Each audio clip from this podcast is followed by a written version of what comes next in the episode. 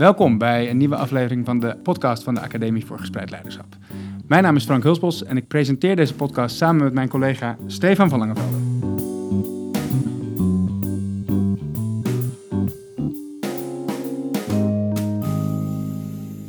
Stefan, we zijn vandaag op bezoek in Rotterdam. Klopt. Bij het Emmaus College. Ja. En we spreken vandaag daar met uh, Rick Swibbe, conrector van de school, en Jorik Koppert, docent wiskunde. Welkom, heren, in de podcast. Dankjewel. Goedemiddag. um, Rick, uh, nou, we gaan het uitgebreid hebben over een onderwijsontwikkeling waar jullie uh, de afgelopen anderhalf, twee jaar aan hebben gewerkt. Maar zou je eerst eens kunnen vertellen aan de luisteraar waar we zijn op dit moment en wat voor school het Emmaus College is? Uh, Emmaus College is een school uh, aan de rand van Rotterdam, uh, tegen Capelle van, aan de IJsbaan. we zijn een grote school, 1700 leerlingen, 177 collega's, waarvan 125 docenten. Dus dat is een flink gebouw ja. en het is hier vol. maar tegelijkertijd ervaren leerlingen dat niet zozeer. als ze eenmaal binnen zijn en gewend zijn, dan is het veel kleinschaliger dan het aan de buitenkant lijkt. Ja, we hebben snel een plek gevonden en, en voelen zich snel thuis. Dat is eigenlijk wel het beeld. En dat merk je ook als je hier door het gebouw loopt. Wij kwamen net binnen, ik weet niet of jij dat ook ervaart, Stefan, maar uh, je wordt door iedereen gegroet. En het voelt eigenlijk best wel als een warme ontvangst als je hier de school binnenkomt. Vond je niet? niet ja, absoluut. En ik vond het ook grappig, uh, wij hadden het ook heel even over, Jorik, dat de docentenkamer die zit eigenlijk direct na de ingang. Mm -hmm. Ik vond het een, het wordt kleinigheidje, maar het, het, het, leuke daarvan is eigenlijk dat je direct op, op de plek bent waar veel van de mensen ook zijn. Uh, dus uh, ook een, ik kan me voorstellen dat dat het contact ook laagdrempelig maakt. Ja, veel glas open. Ja. Uh, leerlingen kunst aan de muur eigenlijk door het hele gebouw. Ja, je hoeft ook niet eerst de hele school door om iemand tegen te komen. Geen, geen poortjes of overal camera's. Dat is ook misschien. Hey, Jorik, jij bent docent wiskunde. Ja. En jij hebt samen met Rick en nog een aantal andere collega's de afgelopen jaren, of de laatste anderhalf, twee jaar, gewerkt mm -hmm. aan een project om gepersonaliseerd onderwijs meer een plek te geven in de brugklas. Ja. Dat klopt, hè? En dat ja. project waar jullie aan hebben gewerkt, dat heet Go Emmaus. Ja, dat is een pilot in één brugklas. Wat is Go Emmaus? Uh, wat waren jullie uitgangspunten met dat project? En um, ja, waarom wilden jullie daar eigenlijk mee beginnen? Kun je er iets over vertellen? Uh, ja, dat is uh, een heel lang antwoord misschien. Maar de, het begon eigenlijk met dat we in, in verschillende... Uh, bij verschillende collega's uh, ja, klaagden over dat leerlingen niet willen, uh, dat, dat ze consumeren, dat we dat merken bij ons op school. Daar hadden we last van. Er moest iets gebeuren en er werd snel gewezen naar ja, leerlingen moeten dan veranderen, ze moeten, ze moeten gewoon leren en beter hun best doen. en op een gegeven moment is dat, ja, zijn we dat gaan omdraaien. Dat komt eigenlijk door een vraag vanuit, vanuit de schoolleiding, of die constateerde dat ook. Die zei van, nou, hoe, hoe kunnen we nou samen kijken hoe dat, hoe dat anders kan? Wat, wat, wat, bedoel je, wat bedoelen jullie met consumeren? Wat doen leerlingen, wat zie je in de klas bij een leerling als die in de consumeerstand staat? Ja, bijna letterlijk achterover zitten en uh, vertel je verhaal maar. Uh, en uh, als er een toets niet goed is gegaan, ja, dan, dan moet er maar een, een herkansing worden uitgegeven. En, ja, weinig eigen initiatief. Ja, wat, wat, je ziet aan docenten die heel veel uh, uitleggen, praten frontaal. Mm -hmm. En leerlingen die gewend zijn om daar naar te luisteren en uh, aantekening te maken. Of beter nog, de docent zet de PowerPoint uh, op de ELO. En dan ga je het leren op het moment dat je de toets hebt. En tussendoor ja, ben je als leerling veel minder actief. Nou, dat was wel iets wat we aan wilden pakken. Dat werd door alle docenten wel gevoeld dat dat ja, niet zo'n gewenste situatie is. Oké, okay. dus eigenlijk waren leerlingen vooral wat je dan zou kunnen noemen extrinsiek gemotiveerd. Voor een toets kwamen ze nog ja. wel in beweging. Maar ze deden eigenlijk niet meer dan het absoluut minimaal noodzakelijke. Ja, is, dat, is dat te, te, ster te sterk geformuleerd? Dat is, dat is, te heftig. doe je onze leerlingen denk ik tekort. Uh, er, zijn, er, zitten fantastische mensen gewoon op deze school. Fantastische kinderen. Uh, maar algemeen, ja... Kan, was er te weinig initiatief vanuit leerlingen? Ja, we, we werken dat zelf ook in stand door heel veel te toetsen. Hè? Vanuit het idee, ja. ja, als je geen cijfer haalt, dan doe je het niet. Dus we gaan een toets geven. Ja, zo hou je het systeem in stand. Want dan geeft iedereen een toets. Die leerlingen ja, moeten wel leren, want er hangt een cijfer aan vast. Dat moet je doorbreken. Op een gegeven moment wil je, wil je daar wat lucht in krijgen. En je zag dus bij de leerlingen dat ze, uh, even gechargeerd misschien dan gesteld, maar wat sneller de neiging hadden om achterover te leunen en weinig ja. initiatief te nemen. Maar zag je ook iets bij de docenten, bij de collega's waarvan je dacht... Nou ja, ik denk die, uh, die drang tot toetsen bijvoorbeeld die Rick omschreef. Dus dat je, en, en dat, dat versterkt elkaar dan. Dus dat je, er wordt alleen maar gewerkt voor een cijfer, dus we gaan meer toetsen, dus wordt er meer alleen gewerkt voor cijfers. Uh, dus dat, ja, dat is een vicieuze cirkel waar je moeilijkheid losbreekt. En ik denk dat een paar jaar geleden, uh, bij het praatje van onze rector, dat er toen voor het eerst de, ja, een handreiking ook vanuit de schoolleiding kwam. En dat vaak zijn dat wel, nou ja, hoor je dat wel vaker bij een, een, toespraak van een rector of zo. En we gaan samen het onderwijs verbeteren. Maar dat werd toen um, voor het eerst concreet echt gemaakt. Ja, echt een, een expliciete uitnodiging om met elkaar uh, te gaan ontdekken hoe, hoe, hoe, je dat kan doorbreken. Wat het dan betekent, hoe dit dat eruit probleem, ziet. Dit, dat concrete probleem noemde de rector toen ook. Van, ik zie dat in de klas. Dus, ja, we hebben een aantal Uh, problemen tekort toen in kaart uh, motivatie. gebracht. Ja, Ja. Eh, vergis niet, onze leerlingen werken echt hard. Hè? Want, eh, Wat Jorrit Ja, ook zegt, ja, zijn echt eh, kinderen die heel welwillend zijn, maar die ook gevangen zaten in dat, in dat cijfercircus. Dus ze werkten wel hard. Maar ja, de, de, de animo en de motivatie nam niet toe. En dat wilden we echt doorbreken. Dus de uitnodiging was expliciet, laten we met elkaar gaan kijken.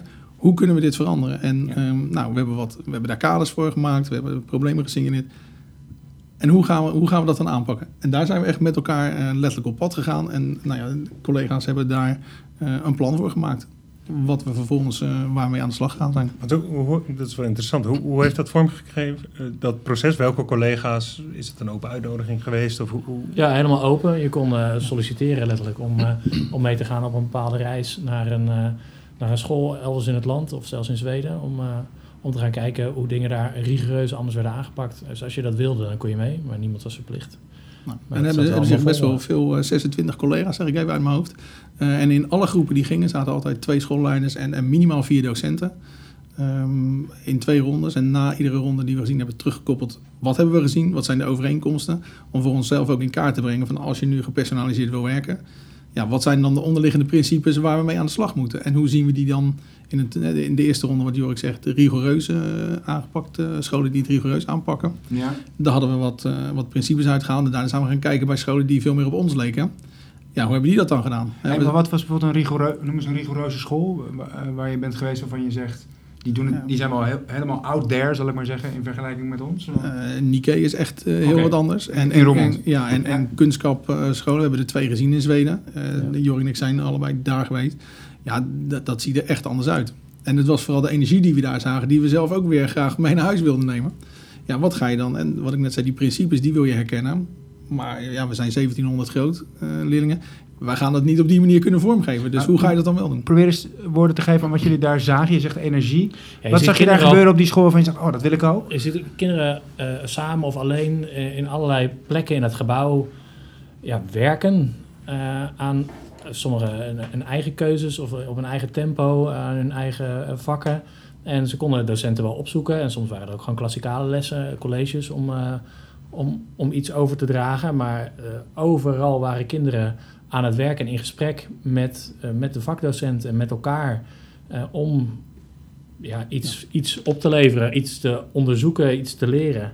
Ehm, en dat, eh, dat, dat, dat, dat er geen vast rooster was waar iedereen gewoon in hetzelfde hokje heeft, dat je precies weet op welk moment van de tijd wie waar in het gebouw is. Dat, dat, dat had je daar helemaal niet. Het klinkt Zo een beetje alsof het verschil wat jullie zagen met de leerlingen daar, ten opzichte van jullie leerlingen, was dat leerlingen daar echt nadrukkelijk initiatief namen om hun leerproces Ja. vorm te geven. En, dan daar ook toe werden uitgenodigd. duidelijke samenspraak deden met docenten, zeg ja, maar. dat was Ja. de bedoeling. Ja. En daarin ook wel, hè, we, we hebben die startbijeenkomsten gezien, waarin een, een, een coach ook nadrukkelijk met ze doorspreekt. Wat heb je gepland voor vandaag? Waar ga je naartoe? Dus ja, wel vrijheid om het zelf te doen, maar wel de bewaking van, van het proces. Ja. Ja, dus eh, ja. daarbinnen hadden ze heel veel vrijheid. Maar jullie zeiden van, we zijn ook wel gewoon gaan kijken bij een aantal scholen die wat meer op ons lijken. Hè? Dat, eh, Ja. dat gaat je net Eh, aan. nou ja, wij, wij kunnen niet op diezelfde manier hier gaan werken. De, de, de- het, het gebouw is er niet voor. Dus eh, wat doen scholen die op ons lijken en die ook daarmee aan de slag zijn gegaan? En daar hebben we er ook vier van gezien. En die, hadden ook, eh, die werkten ook met een- een, een stream die begon in de brugklas. Nou, daar hebben we ook wel veel van geleerd. Hoe, hoe doe je dat? Waar zitten ze in het gebouw? Wat zijn daar de onderliggende uitgangspunten? Hoe monitor je hun proces? Eh, wat is de nieuwe rol van de mentor geweest? Terwijl in de rest van het gebouw nog mensen op de normale, traditionele manier eh, les gaven. Ja, en het is ook wel des Emma's om het gewoon rustig aan te pakken. Dus, eh, om gewoon Ja. te kijken, ja, veilig, wel overwogen. Gewoon in één klas maar eens uitproberen. En niet eh, meteen alle brugklassen over Ja, want wat gooien. jullie hebben gedaan is eigenlijk, jullie hebben niet bij wijze van spreken meteen de hele, eh, de hele brugklas, het hele brugklasjaar of de hele onderbouw Nee, bij wijze van nee, spreken omgegooid. Maar jullie hebben gekozen voor een soort afgekaderde ruimte eh, waar je kunt experimenteren met die nieuwe principes, Ja. die meer gericht zijn op gepersonaliseerd onderwijs. Ja, en dan vooral eh, het faciliteren van keuzemomenten. Zoveel mogelijk. ja. Dus, eh, hoe, Dus, even, dus binnen één brugklas, vorig jaar begon dat hè, met een Ja. pilot, hebben jullie dat Go-Emma's principe, of het Go-Emma's concept toegepast. Vertel, hoe, hoe zag dat eruit binnen die, eh, binnen die klas? Ehm, vorig jaar was het iets anders dan dit jaar. Maar in ieder geval hadden leerlingen op sommige uren keuzes eh, welk vak ze zouden volgen. Dus het, eh, het principe dat, je, dat niet iedereen evenveel uren wiskunde hoeft te volgen... of evenveel uren Nederlands of biologie of wat dan ook. Maar dat je eh, voor sommige vakken gewoon meer tijd nodig hebt... en andere vakken heb je minder tijd nodig dan, eh, dan, je, dan je klasgenoot. Ja. Eh, dat, eh, dat was de belangrijkste keuze, denk ik. Eh, daarnaast zit er, eh, dat is vooral dit jaar gegroeid, maar dat zat er toen ook al wel in, is dat je het ene vak op, op VWO-niveau probeert af te ronden en een ander vak, eh, ja, dat red je niet, dat probeer je op HAVO-niveau af te ronden. En die keuze die proberen we steeds verder, verder uit te stellen. Dus nu moeten we, in, in dit jaar moeten we ook aan het einde een HAVO- of VWO-advies geven. Maar dat zouden we in de toekomst liever uitstellen tot na de derde klas. Dus dat ze gewoon sommige vakken op HAVO-niveau en andere op VWO-niveau behalen. Of dat daar zelfs binnen daar weer gedifferentieerd wordt of meer uitdaging eh, Ja. of meer hulp ligt. Ehm, coaching kwam vorig jaar minder goed van de grond. We hebben leerlingen geprobeerd te begeleiden bij die keuzes, want dat gaat niet vanzelf. Eh, waar- waarom, kies je, waarom kies je iets? We merkten dat de keuzes vorig jaar eh, voor welk vak ze dan kozen. Dat was vooral waar, waar zit dan mijn vriendje? Ik heb vanmiddag een toets. Laat ik dan maar nu toch maar even snel dat vak doen. Dit zijn natuurlijk ook vaak de, de, om het even zo te zeggen, de angsten die eh, mensen kunnen hebben hè, om Mhm. dit niet te doen. Hè? Van ja, de keuze, de, de, de, de, ja, als je een keuze waarom geeft, leerlingen voor een bepaalde keuze gaan, heeft Ja. niets met hun leerproces te maken, maar veel meer met randzaken die er eigenlijk Ja. niet toe doen. Hè? Dat is, Nou ja, op het moment dat, dat leerlingen mogen kiezen, dan gaan ze ook eh, de keuze het foute kiezen. In jouw ogen fout. in jouw ogen, ja. Precies, Ja. ja. Ja, ja. Eh, ja, ze dus kiezen niet beredeneerd. En dat, dat is wel belangrijk. Ze kiezen niet Ja. een vak waar ze wat minder goed in zijn.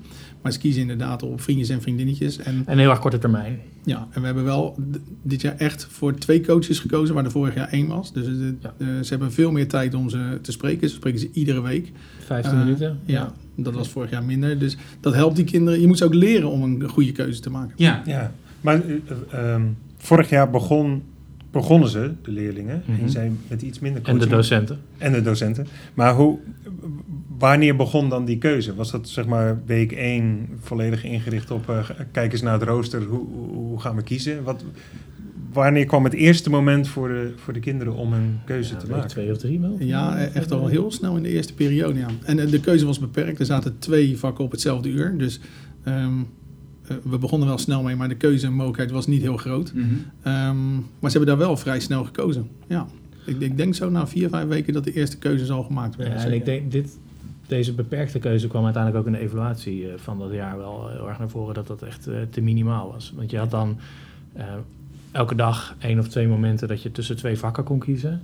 En in de klas die we dit jaar hebben ingericht, hebben we dat rooster echt wel eh, veel verder omgegooid. Dus hebben ze, eh, nou, hoeveel uren minder hebben ze? Ja, we- we totaal hebben tien voor, uren eh, minder. Ja, we hebben iets van... Tien standaard uren minder dan Ja. het reguliere brugklas. Ja, een uur minder wiskunde, een uur Ja. minder Nederlands. Van dat bij elkaar op tot in totaal 10 uur minder standaard vaklessen Ja, die ja, je ja, zelf kunt invullen eigenlijk. Ja. Daar komt het, Het zit hem in vaklessen, maar we hebben ook iets gedaan met eh, begeleidingsuren van het mentoraat. Dus ehm, ja, al met al hebben we volgens mij, eh, we hebben acht keuzeuren, dus we hebben acht uren Ja. vrijgespeeld. Ja. En eh, Ja. wat ook anders is, is dat we drie keer in de week starten met een dagstart. Voor collega's het eerste half uur en daarna 20 minuten voor de leerlingen. Dus de eerste 50 minuten op drie dagen, het eerste lesuur wordt daarin ook opgedeeld.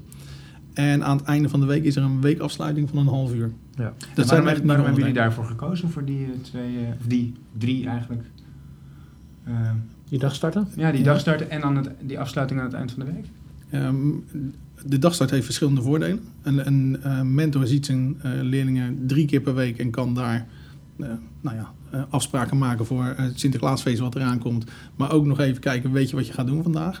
Eh, maar je bent ook drie keer eh, per week met collega's bij elkaar. Dus, eh, Dat kwam ook uit de evaluatie van vorig jaar. Dat we tijd met elkaar nodig hadden Ja. om, om dit gewoon eh, ja, te ontwikkelen, ja, vorm te geven. Ja. Eh, vraagt die natuurlijk- tijd ontbrak. Het is natuurlijk eh, een leerproces voor de leerlingen om die keuzes te leren maken. Ja. Maar net zo goed voor docenten om dat proces goed te begeleiden. Hoe, en op de eh, hoogte te zijn van hoe andere collega's daarmee omgaan. Kan ik me zo voorstellen. ja, hoe richt je je lessen in? Ja. Wat, wat doe je anders dan bij, eh, reguliere Jullie lessen. hebben dus eigenlijk, jullie zijn vorig jaar gestart met een pilot. Die hebben jullie dit jaar opnieuw in de brugklas in één klas toegepast. Mhm. Maar uitgebreid met meer Ja. keuzeuren. Met nadrukkelijker aandacht voor een gezamenlijke start met je mentorleerlingen. Meer coaching. Gezamenlijke ontmoeting tussen de docenten, de coaches eigenlijk. Of de docenten die dit Ja. proces begeleiden. Een weekafsluiting.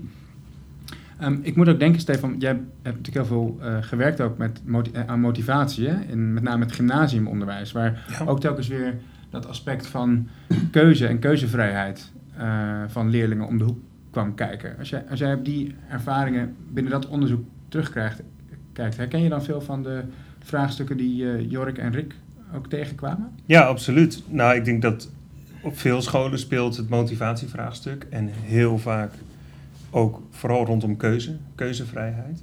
Ehm, en met name het, dat stukje wat jullie vertellen over dat, dat, dat het een vaardigheid is. Dus waar, we, waar denk ik scholen heel vaak van uitgaan en ook wel eh, docenten hoe die spreken is, maar op het moment dat we dan een keuze voorleggen of dan willen we ze een keer verantwoordelijkheid geven, dan nemen ze die niet of dan nemen ze de verkeerde keuze. Ja. En dat wordt gebruikt als argument om eigenlijk aan te geven, ze hebben helemaal niet zo heel veel behoefte aan autonomie, ze hebben helemaal niet zoveel behoefte aan keuzes. Ze willen graag dat ik vertel. Ze willen graag dat ik het vertel. Mhm. Eh, en wat jullie net natuurlijk ook het plaatje schetsen. Op een gegeven moment zit je ook in een verhouding, zou je kunnen zeggen, met elkaar. Waarin de, de leerling er ook gewoon om vraagt. Van vertel me nou maar gewoon wat ik moet doen op die toets. Ja. Zodat ik weet dat, hoe ik een voldoende moet halen. Want dan weet ik dat ik over mag eh, mijn diploma halen. Noem het dan maar op. Dus het vraagt echt, en dat vind ik mooi om ook te horen in jullie verhaal. Het vraagt echt een reflectie zeg maar, daarop, op dat concept keuze en autonomie. Dat je dat even overstijgt en het gesprek met elkaar voert over. Maar zijn we, zijn we nou eigenlijk in een soort pad eh, gaan wandelen waar we, waar we niet op deze manier uitgekomen? Dan moeten we echt even op een totaal andere manier daarna gaan kijken. En moeten we dus bijvoorbeeld zeggen, keuzes maken, dat moet kunnen. We moeten ze gaan helpen, we moeten ze gaan ondersteunen. Maar waarom, want jij zegt, jij, jij, jij koppelt het aan motivatie. Waarom is het zo slecht voor je motivatie als je te weinig keuzevrijheid ervaart? Eh, nou, omdat uiteindelijk je motivatie, of je zou kunnen spreken in ieder geval een theoretische zin van, van meer autonome motivatie of duurzame motivatie, datgene waar je interesses liggen, eh, datgene wat eigenlijk ervoor zorgt dat je aan de slag blijft gaan. Eh, dat zijn de vormen van motivatie waar je natuurlijk vooral naar op zoek bent. Dat een leerling niet elke keer opnieuw geprikkeld hoeft te worden met een toets om iets te gaan leren, maar dat is iets van, hé, dit is interessante stof, hier wil ik mee aan de slag, hier zie ik de relevantie van. Daar is eh, keuze maken, is daar een heel essentieel onderdeel in. Omdat op het moment dat je keuze krijgt, kun je het je eigen maken, zou je kunnen zeggen. Dan kun je zeggen, ik ben degene die heeft besloten dat ik dit ga doen. Mhm. Als iemand anders voor jou die keuze maakt, ontneem je eigenlijk die persoon de kans om het, om het zich eigen te maken. Betekenisvol te maken. Om het betekenisvol te maken voor jezelf. En dat wil niet altijd zeggen dat, dat wat de ander voor jou kiest totaal geen betekenis voor je heeft. Of dat Maar- je misschien zelfs hetzelfde zou kiezen. Inderdaad. Maar puur Maar de het. weg er naartoe is dan het zo proces- fundamenteel anders Ja. dat je het risico loopt. Ja, En dat zagen we dan waarschijnlijk ook een beetje terug in die klassen zoals jullie die beschreven. Ja. Toen jullie twee jaar geleden hier aan begonnen. Dat leerlingen eigenlijk eh, ja, zich niet betrokken voelen en geen initiatief nemen. Ja, ze, ze hadden het idee dat ze totaal geen invloed hadden op wat er gebeurde. Ja, en ehm, door binnen deze kaders wel die keuzemogelijkheden te geven, ja, hebben zij wel invloed. En die hebben ze ook echt. Ja. Alleen, ja, nogmaals, je moet ze wel begeleiden in ja, hoe je met die verantwoordelijkheid Ja. die het ook met zich meebrengt, hoe je daarmee omgaat. Ja, en de parallel die te maken is, is natuurlijk met, met onszelf als docenten. eh, op het moment dat wij iemand hebben die de hele dag vertelt wat wij moeten doen, dan ben je snel klaar met je werk. Dan zeg je gewoon je baan op, denk ik. Ik, ik denk dat dat voor veel mensen in ieder geval geldt. Ja. Dus voor die, voor die kinderen geldt natuurlijk gewoon precies hetzelfde. Als je ze te, te veel keuzes voor ze maakt. Ja, dan er zit wel een spanningsveld, eh, want die keuzes moeten wel oprecht zijn. Die moeten, die moet, het moeten echte keuzes Ja. zijn. Eh, maar tegelijkertijd is er natuurlijk wel een curriculum wat ook af moet. Dus ze moeten wel aan bepaalde eisen voldoen. Dus de vraag is dan voor ieder vak... eh, welke dingen wil je hier wel van doen en welke dingen wil je hier niet eh, van doen? En, en dat vraagt dan weer van docenten om, om dat uit te gaan splitsen. Wat, wat verwacht ik nou eigenlijk van een leerling? Als hij zijn HAVO-diploma hier wil halen, wat moet hij dan minimaal kunnen? Ja. Eh, en, en wat kan ik aanbieden eh, als een, een leerling heel veel meer en meer wil, meer dan dat ik eh, normaal aan een VWO-leerling zou vragen. En de keuzevrijheid die jullie aanbieden is eigenlijk keuzevrijheid binnen het vaste curriculum. Hè? Dus het gaat om, Nou, ook wel daarbuiten. Tenminste, dat is wel ons streven. Dat een leerling... op dit moment in ieder geval, de pilot Ja, die we ja, tot nu ja, hebben ja, gedaan, is met name gericht geweest op Ja, vooral. Eh, het kiezen van hoeveel tijd besteed je binnen bepaalde marges aan Ja. welke vakken. Ja. Hè, dat klopt, hè? Eh, en op welk niveau wil je een bepaald vak afronden? Dat, dat zijn, dat zijn zeg maar de pijlers van de keuze die jullie in de pilots Die tot nu toe aanbieden. hebben aangeboden. Hè? Ja. Ja, nu klopt. is de keuze van het niveau, doordat we met een pilot werken binnen één klas, eh, die is nog niet zo op de voorgrond. Die, die moet, in het vervolg moet die meer naar voren komen. Dat Ja. is wel zo. Laten we trouwens straks nog even ingaan op wat jij net zei, Jorik. Van ook daarbuiten willen we meer ruimte gaan maken voor keuzevrijheid. Maar Ja. voordat we dat doen, wat hebben de experimenten, zeg maar de pilots die jullie tot nu toe hebben uitgevoerd, en de ene, hè, de tweede, die loopt eigenlijk nog, daar zitten we Mhm. middenin. Wat hebben jullie die eh, tot nu toe geleerd? Jij zei zelf in de voorbespreking, voorbespreking van ons gesprek dat het eigenlijk het leukste onderdeel van je werk is op dit moment. Ja, hè? Dus klopt. Ja. Waarom is dat zo leuk en wat leren jullie ervan? In de klas merk ik dat ik mijn les op een hele andere manier vormgeef. Eh, ik, ben, ik geef normaal eh, vrij traditioneel les, waarbij ik een, verhaal vertel of iets voordoe.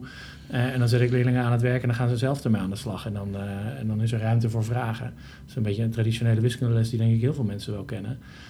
En nu merk ik dat, omdat eh, ik, ik heb mijn stof eh, gesplitst in allerlei leerdoelen. En ik hou wel in de gaten waar iedereen ongeveer is. Maar ik weet niet van elke les op elk moment waar iedereen nou mee bezig is. Dus leerlingen die, zijn, die hebben die leerdoelen voor zich. Ehm, en ik hou in de gaten wie er weer achter loopt. En dan, dan geef ik aan, aan een klein groepje instructie. Maar ondertussen zijn andere mensen zijn met andere leerdoelen bezig. En dat, dat, dat clustert eh, een beetje. Maar wat iedereen nou precies doet, weet ik niet. En tegelijkertijd is iedereen de hele les wel aan het werk. Ze zijn allemaal, Hmm. nou ja, ik- 100% is misschien een illusie. Maar ze zijn wel eh, eh, allemaal actief. Terwijl vroeger, als ik een verhaal aan het afsteken was, dan had je van de 30 had je een man of 5, 6 die eh, zaten verveeld uit het raam te kijken. Had een man of eh 5, 6 voor wie het veel te snel ging. Dus je, je bediende de middenmoot.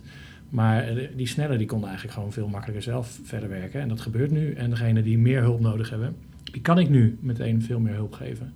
Dus dat, eh, ja, de- die leerlingen worden daar enthousiaster van. En daar word ik weer Als ik je goed begrijp, want eh, je, kunt snel natuurlijk een bedenking krijgen bij zo'n idee, namelijk waar haal ik de tijd vandaan om al die leerlingen individueel te begeleiden en te helpen bij LIP. Ja, maar dat kan helemaal niet. Dat doe ik helemaal niet ook. Nee, maar, ja, maar wat, wat ik jou hoor zeggen is dat ergens ervaar je meer tijd. In nou, meer tijd in ieder geval om, eh, om de leerlingen te helpen die die hulp nodig hebben. Die er echt op zitten Ik ga niet ja. eh, van 30 man, en laat staan zo meteen van nog, meer- eh, hoeveel leerlingen heb ik? Eh, 150 of zo. Ik kan het niet allemaal in de gaten houden wie nou precies waar is. En er zijn wel digitale systemen die dat bijhouden, maar dat is, nou ja, voor mij persoonlijk vind ik dat nog steeds een administratieve eh, rotklus. Eh, dus ik vraag aan leerlingen zelf aan het begin van de les, eh, wie heeft nou waar behoefte aan? Eh, en met kaartjes pakken bijvoorbeeld, of gewoon door hand opsteken, heel simpel. Wie gaat er nu aan een ander vak werken? Wie is echt, heeft even geen tijd nodig? Zo start je de les eigenlijk altijd, met een soort van... Ja, regelmatig. Ja, nou, soms hou ik ook wel een centraal verhaal. Van, Mhm. eh, In ieder geval één of twee keer in de week vertel ik iets waarvan ik vind dat iedereen het moet zien. Of eh, geef ik een voorbeeld waarvan ik denk dit is zinvol voor iedereen.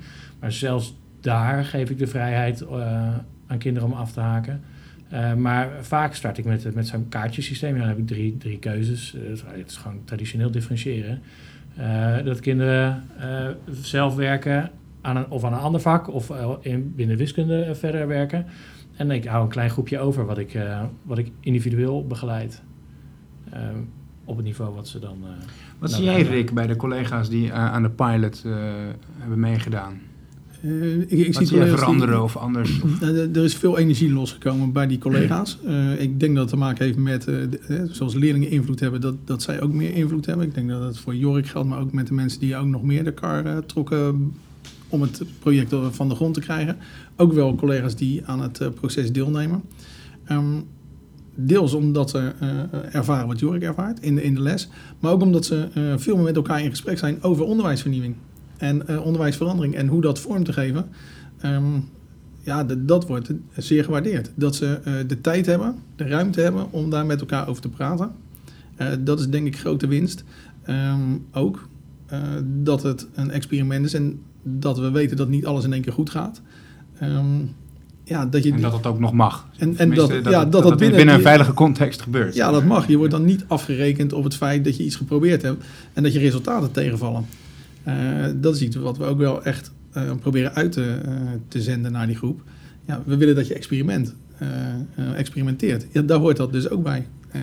Ja, en jullie hebben toch van tevoren ook echt gezegd, als, we- we kunnen het terugdraaien, toch? Ja, we hebben nu de pilot gedaan in, Ja. in twee fases. Leerlingen, we hebben heel nadrukkelijk ook gezegd, ze groeien nog op dit moment niet door. We willen eerst dat het kwalitatief goed staat voordat we ermee mee doorgroeien. Ja, dat betekent ook dat die leerlingen en dus ook de collega's eh, ja, terug kunnen. Dus die, die veiligheid is er ook eh, altijd. Het betekent toch ook dat die leerlingen die vorig jaar die pilot in de eerste klas hebben gevolgd, nu in de tweede klas zitten en daar eigenlijk in de reguliere stroom In de reguliere, gekomen? Ja. Eh, met de vaardigheden die ze dan wel geleerd hebben, maar Ja. wel regulier. Ja. Maar we merken wel dat collega's nu daar gewend zijn aan die ruimte. En nou, niet allemaal, maar de meesten willen ook niet, niet terug. Die willen wel door experimenteren. Ja. En nu is het natuurlijk nog naast een reguliere klas, dus je, je bedient het allebei nog. Maar ik zie collega's wel ehm, blij worden van eh, al minimaal het vergezicht waar ze naartoe kunnen. De ruimte die ze kunnen geven en die ze nu mogen geven. Ja.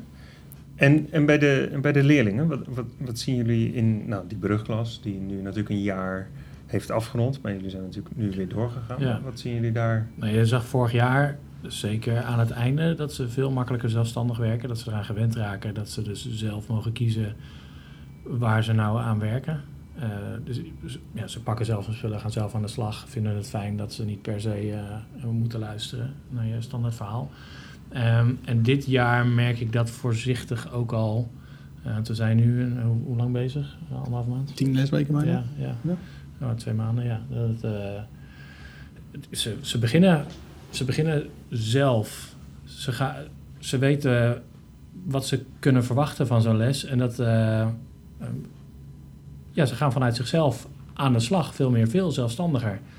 Ehm, Ja, want wat is dan je ervaring met een, met een klas die nu ook tien weken verder is, die niet in GoMO zit? Ja, ik heb zelf geen andere brugklas, maar mijn, eh, in het verleden wel. Eh, collega's hebben dat ook. En die merken dat ze veel meer, veel meer verwacht wordt dat ze inderdaad hun verhaal vertellen. En dan eh, dat die leerlingen meer bij de hand nemen. Zeggen wat er nu moet gebeuren, ieder onderdeel van de les. En dan heb je dus tussen die onderdelen heb je ook weer rumoer. En gewoon dus, nou, zoals dat standaard eigenlijk gaat. En dan aan het einde, dan zakt het weg. Ik zit bijna te denken, zoals jullie erover vertellen, is het eigenlijk ehm, binnen het. Het is eigenlijk binnen een vrij veilige setting nog steeds. Want Mhm. je, je, je, je, bent niet het hele onderwijs aan het omgooien of alle. Nee, nee.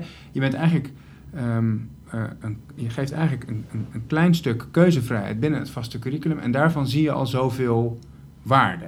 Bij leerlingen, bij docenten die daar met Ja. plezier samen aan kunnen werken. Ik moet trouwens ook heel erg denken aan. We hebben het net even gehad over de motivatietheorie, hè, de auto, hè, waar jij het over had. Maar ik moet ook heel erg denken aan hoe belangrijk het is dat je invloed hebt op je omgeving. Hè? Dat geldt zowel voor docenten als voor leerlingen. Dat ze Ja, voelen dat ze invloed kunnen uitoefenen op hun leerproces of op hun werkproces. En hoe belangrijk dat is, eh, dat heeft natuurlijk heel veel psychologisch onderzoek ook laten zien. Weet je wel? En dat zie je volgens mij hier ook terug. Je zou bijna denken, wat is er op tegen om dit breder in de school eh, eh, toe te gaan passen? Wat- hoe, hoe zit dat? Ja, het is spannend. Dit is heel Want spannend. wat maakt het dan Ja. spannend? Eigenlijk zijn jullie ervaringen tot nu toe heel, heel positief. Ja, maar het feit dat wat- ik niet wat- weet wat- van, van mijn leerlingen wat ze nou precies in mijn les aan het doen zijn, dat vind ik wel eng ook af en toe. Ja, ja. Dan kom je eigenlijk op, een, op hoe je daar... Wat het, dat Ik is eigenlijk een van de dingen die, je, die het van jou als docent vraagt... om Ja. met, dit, met dit concept te werken... is dat je een zekere mate van Nee, ik, geef ze, ik geef dit jaar ook geen. ja, eh, en onduidelijkheid Ja, tolereert. Of, Ja, ik geef geen cijfers dat het dit wel, jaar. eh, En dat, eh, dat, dat, is, dat, doet niet iedereen, maar eh, ik wel nu. Dus zometeen krijg ik dan, de leerling moet je zeggen, je hebt HAVO-niveau of VWO-niveau. En dat je dan ouders krijgt die zeggen van, ja, maar waar baseer je dat nou eigenlijk op? Ja, dat zijn allemaal dingen die, ik, eh, die wel spannend zijn. Nou, die, die, die ruimte die, die moet je heel nadrukkelijk geven en, en voor jezelf ook toestaan dat die ruimte er is. En, en erop vertrouwen dat het eh, binnen een bepaalde marge ook, ook goed kan komen. Dat als je die, eh, die invloed en dat vertrouwen geeft, eh, zowel aan collega's die daarin meegaan als aan leerlingen, dat ze dat niet per se zullen misbruiken. Dat ze misschien wel zullen proberen waar de ruimte zit die ze kunnen nemen. Maar dat ze op een bepaald moment echt wel doorhebben dat ze eigen verantwoordelijkheid hebben en daarmee aan de slag moeten gaan. Nou, dat, geldt voor collega's omdat ze de ruimte krijgen en dat kunnen proberen. Dat geldt voor leerlingen omdat hij, ja, nou, hij heeft het geprobeerd, hij heeft de ruimte genomen. Een onvoldoende gehaald misschien, dan gaat hij de volgende keer daar wel anders mee om. Dus d- dat is wel even een spanningsveld, maar daar mag je best, eh, best in geloven. Dat heeft ons wel eh, in het begin van die pilot geholpen. Nou, en als ik Jorik dan goed begrijp, dan dus dat spanningsveld, ehm, eh, daar zit dan nu heel veel openheid in. Als in, het is nu heel erg gebaseerd op vertrouwen. Je, je- Mhm. Zoals je zegt, ik, ik weet lang niet van elke leerling waar ze, waar ze staan. Eh, En rijst de vraag nu ook, wat kan ik dan nu misschien wel toevoegen om wel grip te ervaren samen met de leerling, kan ik me voorstellen, en ook voor de ouder, om, om wel het leerproces te volgen zonder vanuit een soort enorme controledrang om, eh, om af te kunnen rekenen, zeg maar, maar om, om wel die informatie boven tafel te hebben, om ook keuzes op te kunnen baseren die ook helder worden voor wat je ook als voorbeeld geeft. Ja, ik denk dat dat ook veel meer bij de leerling ligt. Want het Ja. is een soort logisch gevolg dat op het moment dat ik controle en verantwoordelijkheid weggeef of loslaat, dan komt het ergens anders vrij. En je wil dat die leerlingen zelf veel meer controle en verantwoordelijkheid nemen, veel meer eigenschap, eigenaarschap nemen voor dat proces. Ja, dus dat komt dan automatisch bij hun te liggen. Maar dat gaat dan dus ook weg eh, bij de docent. En dat eh, het gebrek aan controle, dus ik bepaal wat er gebeurt in de klas. Eh, ik heb het curriculum in handen. Eh, ik ben de leider van het, van het groepsproces. Ja, dat loslaten, ik denk dat dat heel spannend is. Dat is heel spannend voor mij. En ik denk dat heel veel docenten dat ook spannend vinden. Ziet Kun je, dan, kun je dan toch iets vertellen over als je als docent dat doet, wat je Mhm. net zegt, hè? dus een deel van die controle loslaten. Ja. In ieder geval de controle over, de, je zou kunnen zeggen de volledige, is, ik denk ook weer niet dat jij nou helemaal geen controle meer hebt in Nee, die situatie, ja. maar je zou kunnen zeggen, je laat, de, je laat de controle los over het solitair aansturen van de, de, manier waarop het lesuur verloopt en, en wat er wordt aangeboden.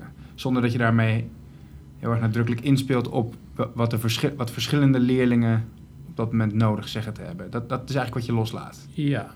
Toch? Ja, op, ja, en dan op sommige momenten. Het ene moment laat ik Ja. veel meer los Ja, dan dus het is ook weer niet dat we moeten denken dat het een soort totale chaos is. Nee, je nee, laat nee, alleen...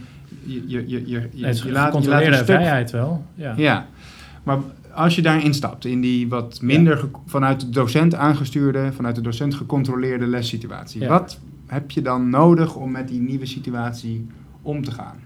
Ja, gewoon ervaring, denk ik. De ervaring ermee opdoen. Ja, gewoon uitproberen. Ja, wel gewoon eens doen. Wat- gaat er nou mis? Want ik moest eraan wennen. Dat ik het niet... En ik ging eh, proberen toch weer controle eh, te nemen. En, met, eh, en, en dingen toetsen. En dan niet per se voor een cijfer, maar wel kijken waar staan ze nou allemaal. En dan merk je dat je uren tijd kwijt bent aan allemaal werk van leerlingen bestuderen. En dan denk je, dit, dit kan helemaal niet. Dit is niet vol te houden. Gewoon door ervaringen op te doen. Ehm, en te evalueren met collega's, te praten met collega's. Wat werkt nou wel? Wat, wat doe jij handig? Ja, eh, eh, good practices uit. Klinkt bijna inderdaad een beetje, Rick, alsof je eh, een, een, nieuwe software, software update maakt hè, van je telefoon. En je moet ook de bugs in, in, in de Ja. eerste versie nog een beetje eruit zien te halen. Zo, dat is ook een beetje het idee van het experimenteren natuurlijk met zo'n Ja, nieuw het- concept. het is, dat ook zo? Echt gewoon beginnen, maar wel voorbereid beginnen. Dus eh, Ja. werken vanuit leerdoelen. Je moet voordat je die klas ingaat, dat wel helder hebben voor jezelf, voor die leerlingen, zodat zij dat weten. Oké, dat en is wel een absolute voorwaarde. Dat je, Ja. dat je goed Ja. duidelijk hebt van dit zijn de leerdoelen die we binnen... Op dit Ja. niveau voor mijn vak. Verwacht ik van jou dat je dit en dit Ja, en hier ga je mee aan de slag. Dat ook helder maken naar ze, eh, dat ze daarmee aan de slag moeten, maar dat ze daaruit kunnen kiezen. Eh, als je het al weet, ja, dan hoef je die opdrachten niet meer te maken. Dat is prima. Maar weet wel, dit moet je over vier weken, over zes weken moet dit gedaan zijn. Ja, binnen die kaders die je dan schetst, kun je, eh, kun je wel een hoop vrijheid geven. Ehm, en dan daarna, ja, zul je moeten gaan ontdekken, eh, gaandeweg, eh, hoe leerlingen dat oppakken. Eh, dat verschilt soms per vakonderdeel. Het verschilt per vak. Als hij wiskunde geeft of ik Nederlands, dan maakt dat echt iets uit hoe je, hoe je daarmee aan de slag gaat. Maar het is wel gewoon doen. En, en durven en, en het ook niet erg vinden als het een keer misgaat. Ja, we hebben dit jaar ook meer collega's erbij betrokken. Dus elke vakdocent heeft een, eh, heeft een tweede collega erbij waarmee die overlegt. Ja, voor denk leervakken dat hebben we echt twee do- docenten. Ja. Vorig jaar moest één iemand dat ontwikkelen. Nu zijn er twee. En eh sommige eh, bij wiskunde geven we ook samen de lessen, de vaklessen. Ja. In ieder geval participeert, participeert die tweede ook in de keuzeuren. Dus je bent wel samen aan het ontwikkelen. Ja. En dat levert gesprekken op, eh, nieuwe ideeën. eh, en natuurlijk ook gewoon meer ervaring. Ik bedoel, als we Ja. dit willen uitbreiden volgend jaar. Hey, want even dan kijkend naar de toekomst. Hè. We, Mhm. hebben nu dus een, we, zijn, we zitten nu midden in, het, in de tweede pilot. Eh, jullie zijn duidelijk enthousiast. Jullie hebben veel ervaring opgedaan, kennis opgedaan over hoe dit werkt en hoe je dit in de praktijk kunt brengen. Ehm, jullie zouden het graag breder willen inzetten in de school. Hè? Als je nou kijkt naar de toekomst, ehm, ehm, hoe zou je nu verder willen? En op welke manier zou je de collega's die misschien nog wat minder ervaring hebben dan jullie, hierbij willen betrekken om de volgende stap, zou ik maar zeggen, te zetten? Ja, de, de manier waarop we verder gaan is, is voor ons wel helder. We hebben nu twee keer een pilot gedraaid. En wat we nu eh, graag willen is om er echt een leerroute in de schoolwand te maken. Ehm, graag met twee klassen starten en dan ook de hele onderbouw door te laten lopen. Dus eh, eh, die twee groepen... die- Twee, twee klassen brugklas. Twee- twee en dat dan door laten lopen naar de tweede. Die, die gaan Ja. dan door in hetzelfde systeem in de Ja. tweede. ja, en en dan de de de derde. Dus de, Ja, de en dan- hele, de hele onderbouw. Dat je aan het eind van de derde ook pas determineert Ja. voor HAVO-VWO. Of halverwege de derde.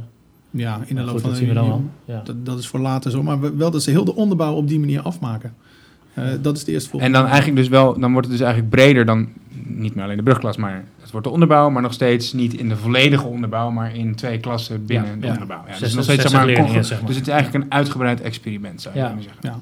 Ja. Ja, nou ja, het wordt een, een, een alternatieve leerroute naast wat we al doen. Eh, Ja, je je ja. hebt, eh, als leerling kun je hier voor twee dingen kiezen. Je kunt het onderwijs kiezen zoals we dat nu aanbieden. We hebben tien brugklassen, dus dat, dat zijn er nog steeds een heleboel. Eh, of je kunt eh, voor Go Emmaus gaan. En dan ga je op die manier werken. Oké. Ja. dat is je eerste keuze misschien wel.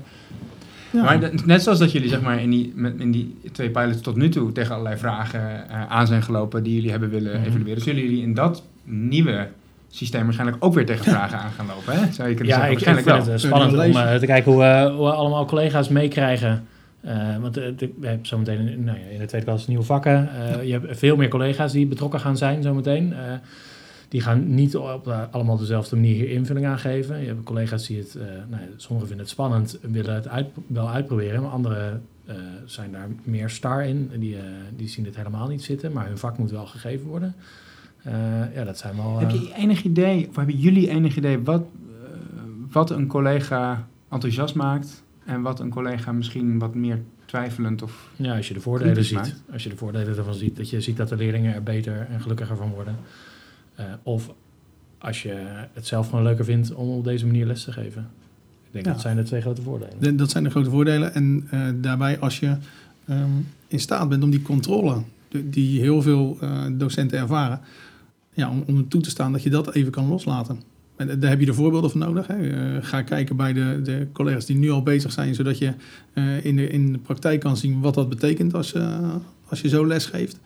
Ja, en ervaar dat het niet per se misgaat. Dus aansluiten liefst. Ik hoor jullie ook zeggen, ehm, en dat laten jullie wat mij betreft ook heel erg merken in hoe jullie allebei praten, is dat je dus ook vooral heel onderzoekend bent. Dus je, je zou enerzijds kunnen zeggen, je, bent, je moet in staat zijn om los te kunnen laten. Tegelijkertijd hoor ik jou, je hoor ik ook wel vooral zeggen, ik ben dat heel erg aan het onderzoeken. Ik weet dat dat iets is wat, wat, wat van mij gevraagd wordt in Mhm. deze nieuwe context. Ja. Maar daar worstel ik nog mee en ik erken mijn worsteling. Dus ik, ik hoef het nu niet direct te kunnen. Ik hoef nu niet direct in staat te zijn om volledig los te laten. En me daar helemaal comfortabel bij te voelen. En het is ergens eigenlijk net als wat jullie met de leerlingen doen. We verwachten niet dat je nu al keuzes kan maken en dat perfect kan doen. We, we nodigen je alleen uit om keuzes te maken. En we gaan je daar helpen en bij begeleiden. En ik kan me voorstellen dat dat, voor een, dat, dat ook belangrijk is voor een collega. Dat hij, dat hij vooral gewoon erkent, ik vind dit interessant. Ik weet ook nog niet precies hoe. Maar ik weet dat een hele hoop collega's zijn met een hele hoop ervaring hiermee. Ik wil dit gaan onderzoeken. En ik proef dat hier nog steeds ook iets Ja. onderzocht wordt. Dus dat ik niet in hoef te stappen in iets wat Al helemaal vast. ja, wat al helemaal vaststaat, waarvan van mij eh, bij wijze van spreken in een soort competentieprofiel verteld wordt, hier en hier moet ik aan voldoen en ik word geassessed op of ik dit wel kan. Nee, ik mag me hier ontwikkelen hierin. Ja, dus het dit mag was echt een, eh, een vraag of een onzekerheid van de collega's die dit jaar voor het eerst instapten in de pilot. Want eh, we hebben niet één op één dezelfde collega's als van vorig jaar Ja. mee. En er waren natuurlijk heel veel nieuwe die aanhaakten. Mhm. Dus de, ja, de meest concrete vraag was: wat is er nou anders? Wat, wat, voor- wat wordt er nou van mij verwacht? Ja, en dat, eh, dat antwoord heb ik ook niet per se. Nee, Nee, maar maar wel, je uitproberen. wel de expliciete uitnodiging om, eh, om jezelf uit te dagen en, en ook echt het experiment aan te gaan en te proberen en niet bang te zijn hè, dat, het, dat het misgaat. Dat, dat was wel een expliciete uitnodiging. Ja, en dat jullie niet aan gaan komen met, nou, nou, nou, nou, nou eh, heb je dan wel genoeg keuzes gegeven Ja. aan Nee. Maar, en, en, eh, prima als misgaat, maar reflecteer dan op. Wat heb je gedaan? Waarom werkt het niet? Wat werkt er wel? Wissel dat met elkaar uit. Hè, Die contactmomenten aan het begin eh, van de dag. Dat probeer Ja, en al die, die uitgangspunten, dus ja, niet hoeveel keuzes heb je gegeven, maar wel eh, het uitgangspunt, er, er zijn keuzes binnen je, binnen je curriculum. Ja. Eh, dus dat er- leerlingen Ja, eh. moeten keuzes wel ergens gaan kunnen maken. Ja, Ja, en, en, eh, en de uitnodiging, dus naar de collega's is, er staat wel iets vast, zou je kunnen zeggen. Er zijn wel uitgangspunten die vaststaan. Maar dat is Ja. net als wat we met de leerlingen natuurlijk ook doen. We hebben wel een curriculum. Ja, Alleen daarbinnen is allerlei ruimte om invloed uit te ja oefenen. zeker. Ja. En om keuzes te maken. Dus dat is ook voor de collega's precies Hoe hetzelfde. ver ga ik? Ja. Maar, maar ook Ja. wel ingekaderd, want eh leervak hebben een, een lesuur minder. En heel veel collega's die zeiden, ja, ik wil wel mee, maar hoe ga ik in, in, in godsnaam mijn, mijn lesstof, die, waar ik altijd al drie lessen voor nodig heb, hoe ga ik die in twee uur dan eh, aan, aan de man brengen? Ja, dat hoeft niet. Nog niet, sneller niet, praten? Niet Ja. iedereen hoeft dat eh, misschien allemaal te horen, die kunnen dat zelf. Nou, dat is, dus afha- dat, is, dat is dus meer afhankelijk van wat er, er zijn ook, er kunnen dus ook leerlingen zijn die wel ki- kiezen voor drie uur. Ja, ja. Eh, Toch? ja, Jouw of vak. Zelfs vier uur. Ja, Of zelfs Ik vier heb uur. leerlingen inderdaad dat- die minimaal drie uur wiskunde hebben en maximaal vijf uur per week. Dat Maar volgens mij is jullie uitnodiging eigenlijk naar die nieuwe groep collega's eh, van de onderbouw om, om vanuit die principes van keuzevrijheid voor leerlingen ehm, samen het onderzoek aan te gaan en te leren hoe we dat als docenten kunnen begeleiden. Ja, denk mee, praat mee en kom vooral eens Ja, kijken. want jullie weten dat ook allemaal niet. Jullie hebben er wel ervaringen mee opgedaan. Die ervaringen zijn positief. Jullie hebben daarvan de waarde gezien in de klas en voor jezelf. Jullie vinden het heel leuk om dat met meer collega's te delen en uit te zoeken hoe kunnen we dat binnen het Emmaus meer een plek Ook geven. wel eh, collega's buiten de school, zeg ik. Zelfs dat, maar Ja. wordt onderdeel van het gesprek. En, en, Ja. en eh, kritisch mag, denk mee. Ehm, maar wordt onderdeel, ga niet aan de zijkant staan, maar Ja. denk mee. Ja. En, en geef aan waarom dingen uit de traditionele eh, lessen ook hier zouden kunnen werken. En, en neem mee waarvan je denkt dat het je leerlingen motiveert. Mo- Nou, mooie uitnodiging denk ik. Dat lijkt me een hele mooie uitdaging. En als je nou, eh, tot slot, eh Jorik, want je Ja. zei dat in het begin van de podcast ook nog even. En, en Rick, ik ben ook wel benieuwd hoe jij daar naar kijkt trouwens. Want je zei van nou, ehm, ik wil, het- als ik naar de toekomst kijk, wil ik het ook nog wel, zou ik het ook nog wel leuk vinden om na te denken over een bredere eh, vorm van keuzevrijheid hè, in het onderwijs.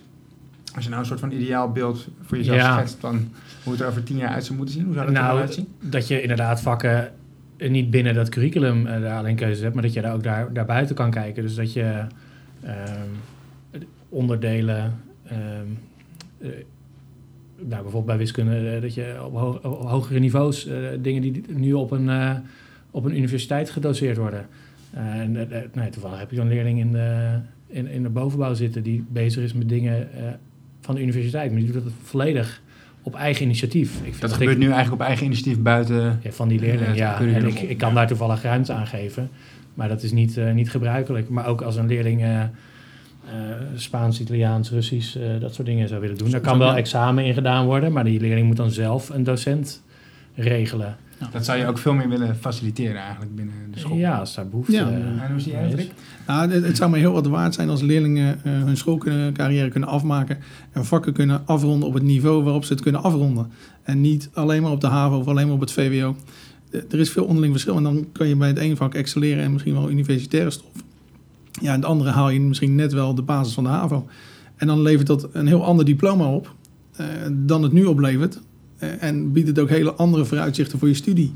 Ik denk als we die stap kunnen maken, dat, dan maken we echt winst. Want dan kun je onderwijs zoals waar we het net over hebben, ook gewoon echt doorvoeren. Want nu moet je op een bepaald moment weer terug naar het examen. En, ja, en dan- hoe meer je richting dat examen komt, Ja, hoe meer je weer je terug, weer naar de gebruikelijke stroom, zeg Dus maar. als Ja. we dat zouden kunnen slechten, als je het nou hebt over hè, hoe ziet het in de toekomst eruit, nou, dat, dat zou wel heel mooi zijn. En ik heb dan ook het idee dat je dan, dan, dan spreek je niet alleen maar meer van eh, gemotiveerde leerlingen, maar dan spreek je ook van gemotiveerde docenten. Want hoe leuk is het dat je leerlingen echt kan stimuleren op het niveau waar ze zitten. Eh, een leerling kan natuurlijk ook ergens minder gemotiveerd zijn, of helemaal niet gemotiveerd, omdat hij zich totaal niet gestimuleerd of geprikkeld voelt. Het is niet altijd een soort desinteresse voor het vak. Het kan ook gewoon zijn, ja, ik vind het saai, want ik, ik snap dit allemaal al en ik moet hier aanwezig zijn.